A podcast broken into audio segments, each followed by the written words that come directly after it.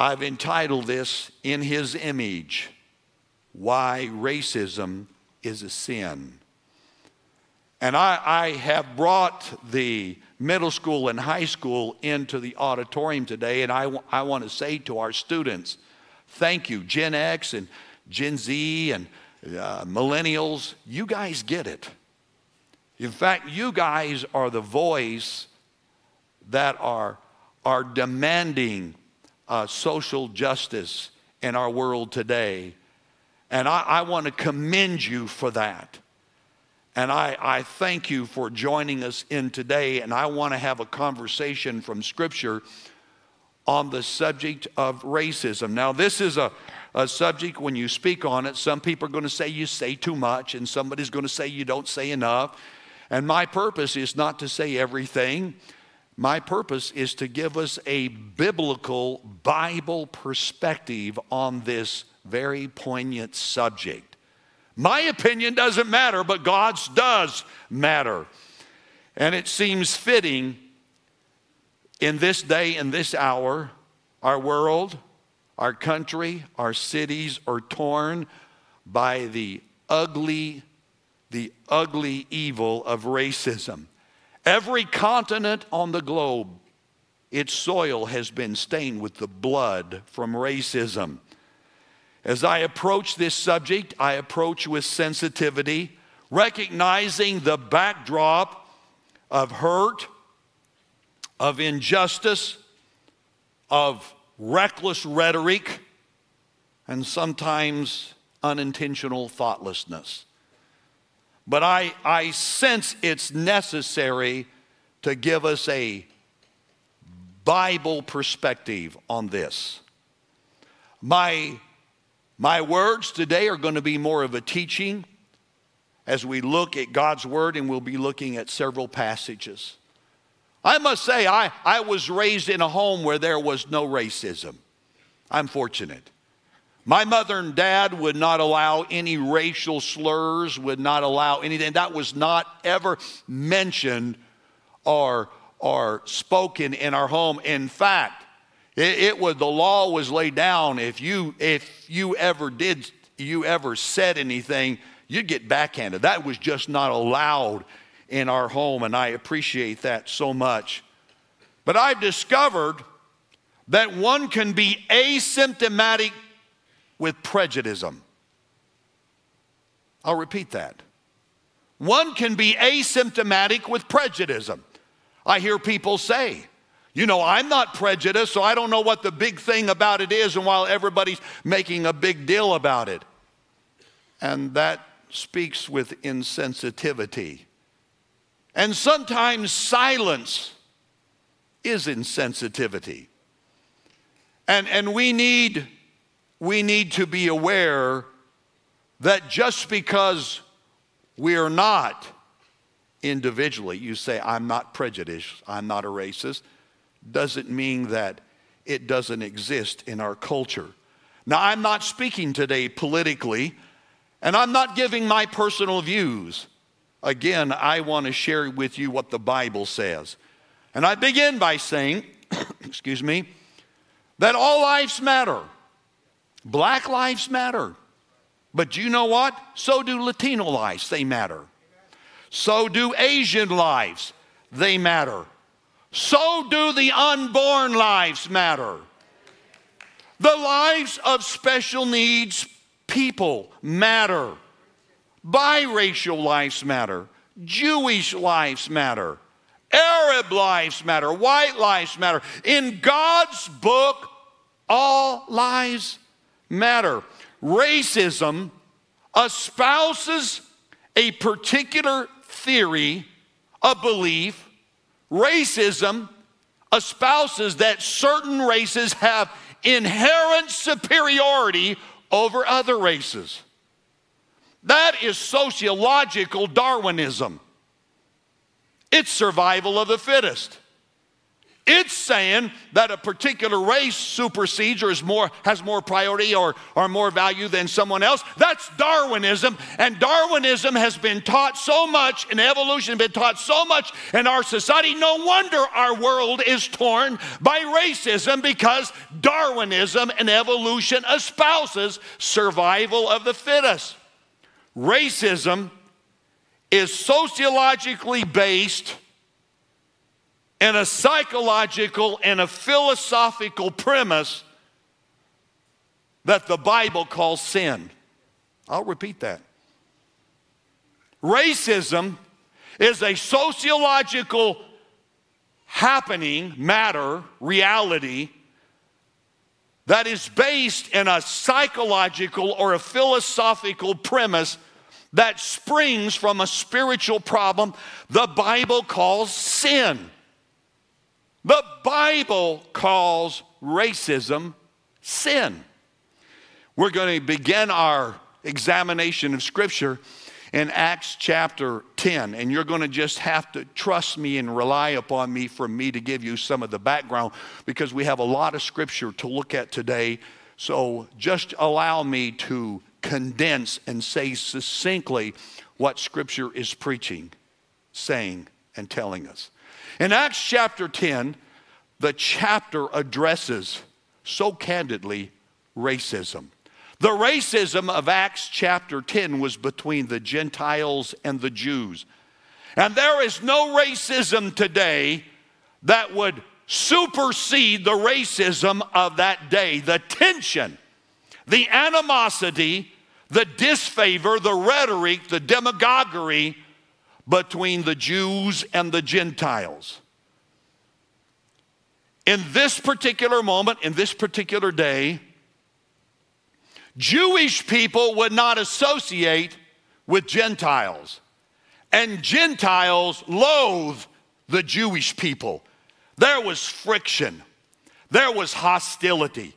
In this particular day, a Jewish person would not even enter the home of a Gentile because entering the home was a, was a sign of acceptance and a sign of friendship, and they would not even enter the home. Moreover, if you were traveling, you would not go through Gentile territory. You would travel miles around to stay out of, I'll, I'll use the phrase, that side of town. They would not even travel in the area of the Gentiles. There was animosity and this animosity was strictly racial in nature. So Acts chapter 10 opens up with a Gentile. His name is Cornelius. He becomes a believer, and God says to him, Go down to Joppa, send three people, and tell Simon Peter to come. Now, that was, the, that was a challenge. Again, Gentiles didn't invite Jewish people in, and, and, and Jewish people would not accept the invitation, but he did as the Lord said, and he went down to Joppa. I've been to Joppa. It's in the Holy Land. When we go to the Holy Land, we take you to the city of Joppa.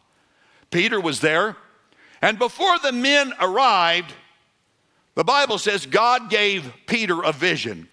One version says a trance. He fell into a vision and God spoke to him. And he saw a big sheet, and the sheet was going up into heaven and coming back down. And inside the sheet were all of these unkosher animals, animals that they would never eat, foods that they would never eat because they were unkosher. The uh, Jewish people, would, Jewish person will, will uh, would never eat bacon and ham. Oh, that was that was taboo. It was considered unacceptable.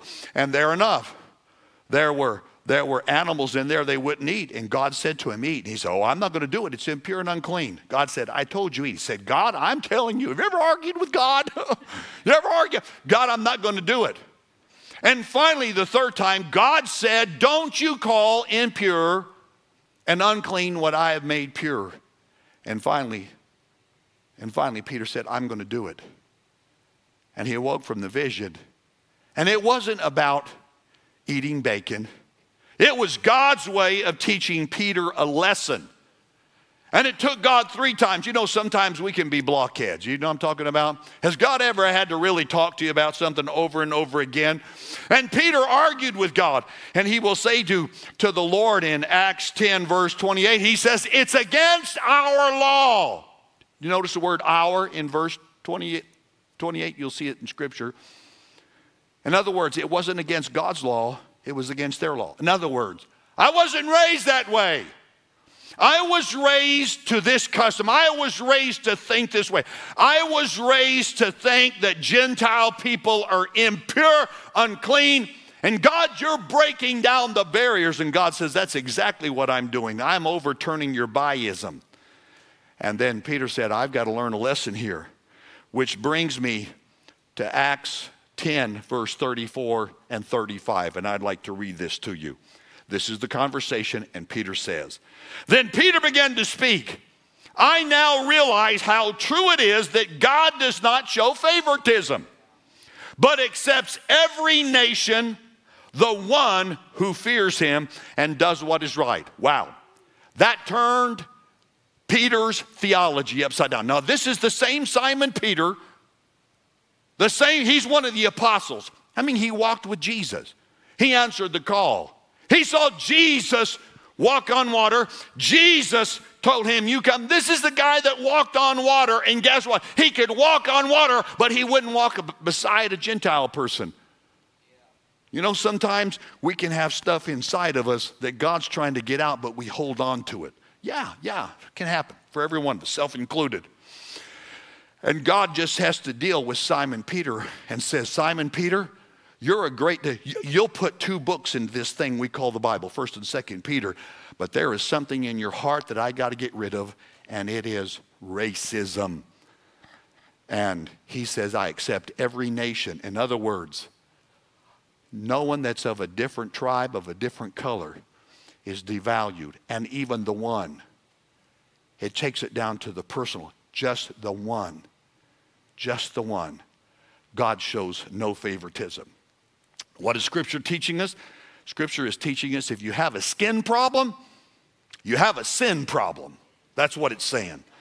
The Bible rejects all forms of discrimination. Go with me to Galatians chapter number three. Again, you see the tension throughout Scripture regarding racism.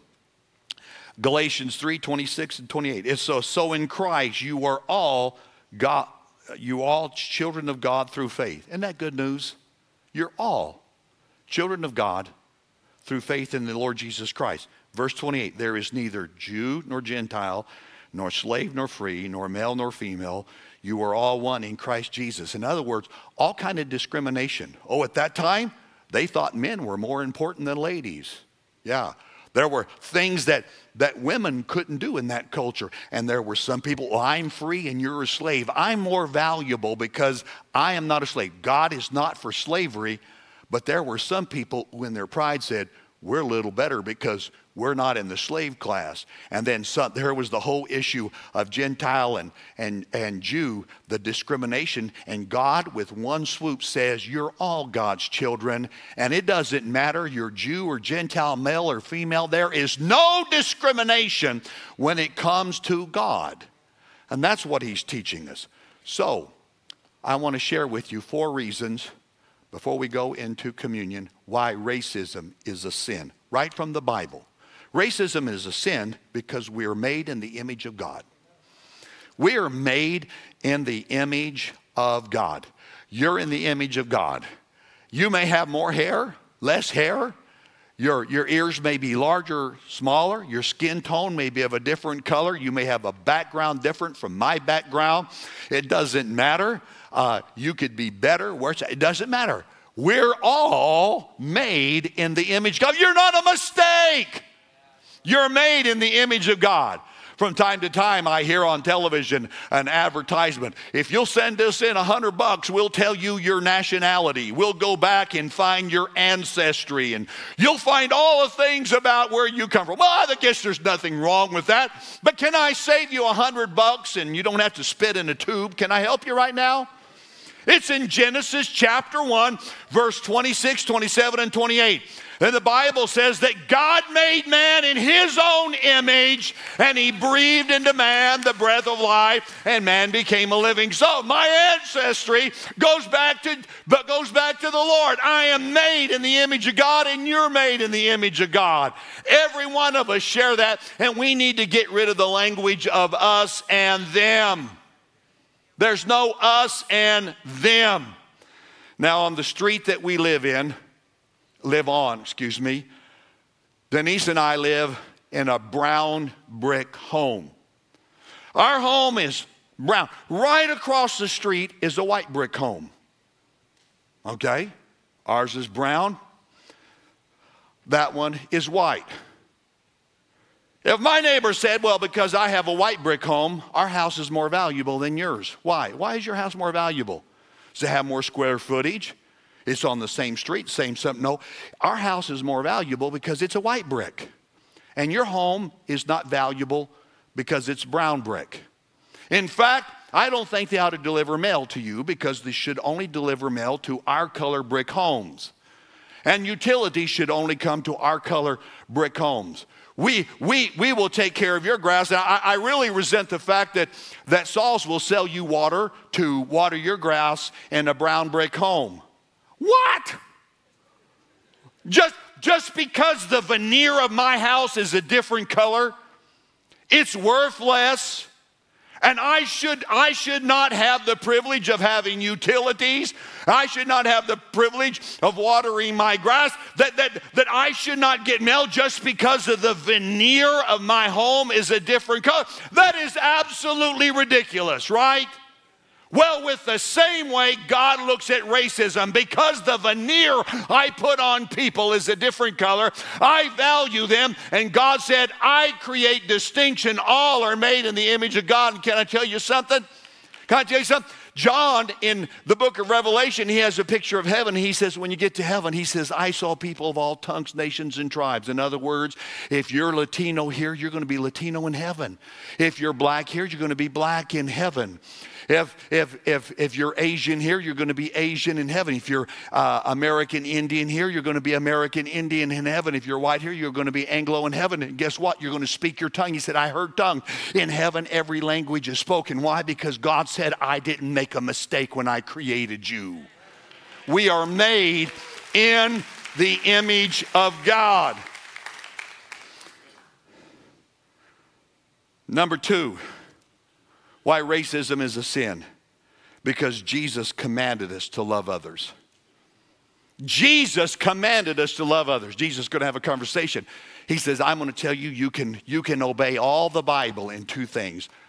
Love God, number one, and then Matthew 22, verse 39 says, and the second is like it love your neighbor as yourself. Yeah, we call it the golden rule. Love your neighbor as yourself. And then he goes on to say, all the law and the prophets hang on these two commandments. It's a commandment that we are to love others. Now, honestly, people can rub us the wrong way. Yeah. There's going to be somebody this week who's going to rub you the wrong way. It's the person in the line that's ordering food that can't make up their mind in front of you. It's the person that's in the automobile, and the light turns green, and they're on their cell phone, which is against the law, but they still do it anyway, okay? And, and you're not going to get the left arrow because they're not paying attention. It's the person that, that, that drives uh, 40 miles an hour in the left lane on 1604. You, you know what I'm talking about? Okay, are, are you tracking with me? It's, it's the person at work that doesn't replace paper in the copier. It's, it's, it's, the, it's all those things that rub us the wrong way. That's my personality. But Jesus tells me I am to love everybody. I'm to love everybody. Yeah. To live above with saints we love, that will be glory. But to live below with saints we know, that's another story. Amen? Down here, Jesus models love. At every opportunity Jesus had to express either class, culture, or color warfare. He rejected it. And He called us to love, both in action and attitude. So there's no excuse. As a believer in Christ, I am commanded to love, not to tolerate. The world says we should have tolerance. Believers, we should have love. We should have love. Number three reason why racism is a sin because we're a new creation in Christ Jesus. Because you and I are a new creation in Christ Jesus, God is basically saying we ought to be better than that.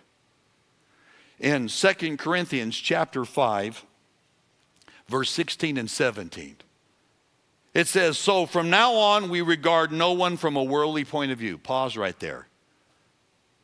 You no longer regard them from a worldly point of view. Okay?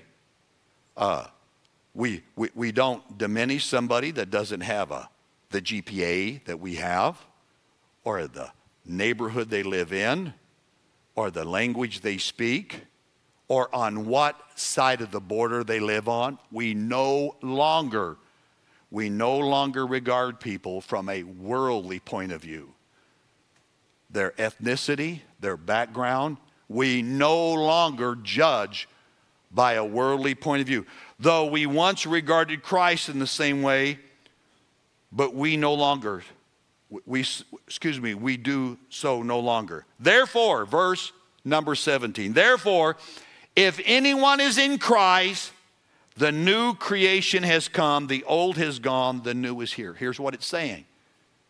You used to used to classify people, people you like and don't like, people you prefer and don't prefer and you had your own way of doing it. He said, You're now in Christ. You're better than that.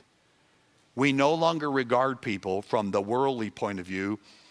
We are new people in Christ Jesus, and we need to see other people as Jesus sees them. And when I come to Christ, I've got to lay down my flaws, my biasms, my, my blind spots, my problems, my prejudice. I lay all that aside because Jesus calls me to a higher category. In 1 Corinthians chapter 12, verses 12 and following, there's a long discussion about the body of Christ. And anyone familiar with Scripture, let me just give you a summation. This is the section of Scripture. It says the, that you're the body of Christ, and the eye cannot say to the hand, I don't need you. And the hand cannot say to the foot, I don't need you. And he goes on to teach us that we're all valuable. The body, just as the human body, uh, the right hand and the left hand must work together.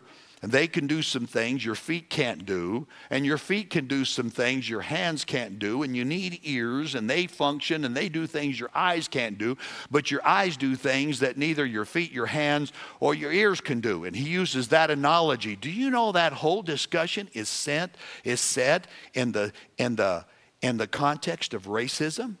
It is. Because in verse 13, he adds this whether you're Jew or Gentile, it doesn't matter. And we've preached that for, for so many, so many times and for decades, and you've heard many sermons on it. Yes, we're the body of Christ. We function together as believers in Christ. And he's saying, and it applies, and you have to lay down your racial lenses, and you do not see people anymore from that position. And he'll go on to say in verse 26 of that chapter if one part of the body suffers, then the whole body suffers. If one, let, let, let me bring it down to practicality.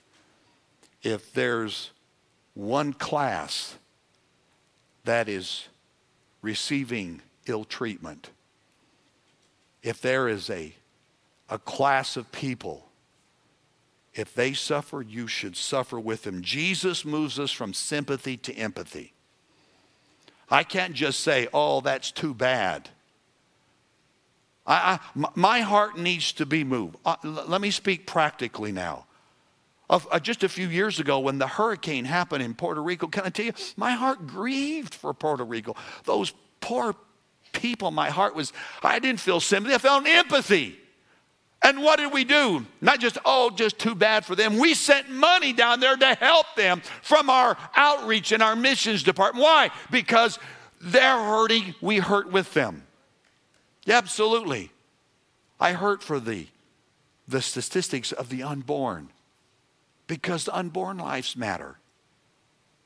Those with special needs. I, I, I ache for them.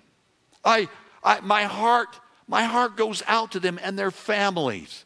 I can't say, oh, that's just too bad what they're going through. I'm asking myself, how can I help go through that with them? How can my heart lighten their load? And it's same is true when it comes to racial issues. As a pastor, how can my heart lighten their load? And how can my voice speak in their behalf? Because Jesus said, I'm a new creation. And if they go through it, I need to hurt with them.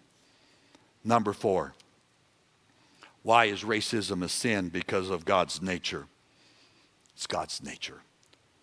John 3 16, for God so loved the world. And he, he, he had no borders. Borders are created by humanity. Fences are built by men. Walls are built by men borders are established by man. This section of the city that a particularly dominant racial group lives in, and, and this, uh, th- that's, that's, human, that's human stuff. It's not how God sees the world. God's nature is everyone is valuable to Him. Everyone, everyone. And it's in God's heart. No one is left out. God so loved the world. You see, Jesus was Jewish, but he included Gentiles. He included people that were of a different background because God didn't see the background, God saw the heart. And he so loved that he gave his one and only Son. And as we go into communion, I draw our hearts to Micah chapter 6 and verse number 8. And here's what it says God's word. He has shown you, O mortal man, what is good and what does the Lord require of you? It's a rhetorical question. Do you know what God requires? It's not a suggestion, it's a requirement. Here it is. The verse continues to act justly and love mercy and to walk humbly before our God. What I'm struck by this is Jesus says, Love God and love others, and the prophet Micah seems to reverse the order. And he'll say, You've got to, with people, you've got to act justly and love mercy towards them, and then walk humbly before your God. In other words, he's saying, Some of you are trying to do the God thing, but not doing the human thing. Not do the human thing. So, for emphasis' sake, he rises it, raises it to that top level. And it's, it's not enough to just have sympathy. I, I've got to act justly and I've got to love mercy. And if I do that, I'll find it very easy to walk humbly before my God. And I invite us to do that. I call us as believers in Christ to be salt and light and to be an example. And my heart today was to give you a biblical perspective on this very sensitive subject. And with that in mind, I'm going to invite you to stand together with me. And I want to lead us in communion. The elements of communion symbolize the body of Christ. The bread, would you please retrieve it? his body. The cup, his blood, symbolize the body of Christ. And Scripture says we're the body of Christ. And if you're Latino, I'm a part of you and you're a part of me in Christ Jesus. If you're Asian, I, I love you because you're a part of God's family.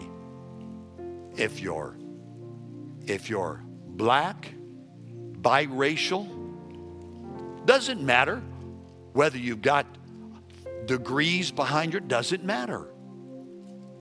In Christ Jesus, I want to express and extend God's heart and I want you to know because of Jesus, you're in my circle of love. Because the moment you came in God's circle of love, you have to be in my circle of love. And as as a pastor, I want to I want to extend that and I I pray I pray that God will increase my understanding and my sensitivity because I want to be God's voice of righteousness and clarity in a world where there's so much rhetoric and social media. I, I don't get on social media. I, that's not the format I'm going to speak. I, I, I, just cringe at some things that are said on social media. And if you say something godly, it'll, it'll incite all the anti faith and anti religious voices. I, I'm not going to get into that. But every time I have the opportunity, I want to lift up Jesus and I want to express. So let's pray. And we're going to take communion together and we're going to say, God, if we have not expressed your heart adequately, forgive us. But as the body of Christ and we, our allegiance is to Jesus, we're going to honor and love one another. Father, I thank you today for these elements that speak to us and call us to the higher life. That Jesus' life and his blood symbolize the great sacrifice in order to love others. And I call the Westover family to do the same. To be a voice of justice, to love mercy, and in so doing, that pleases God. And today, if there's any anything that would not be pleasing, even if it was unintentional, forgive us so we can walk humbly before you. And I pray, God, that the elements of communion that represent the body and blood of Jesus will remind us of the great sacrifice Jesus has made. And I bless these elements in Christ's name. Amen. Would you take the bread together in the name of the Lord?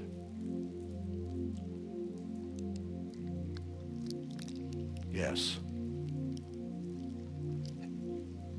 The cup. The cup, symbolic of his blood, would you take together in the name of the Lord?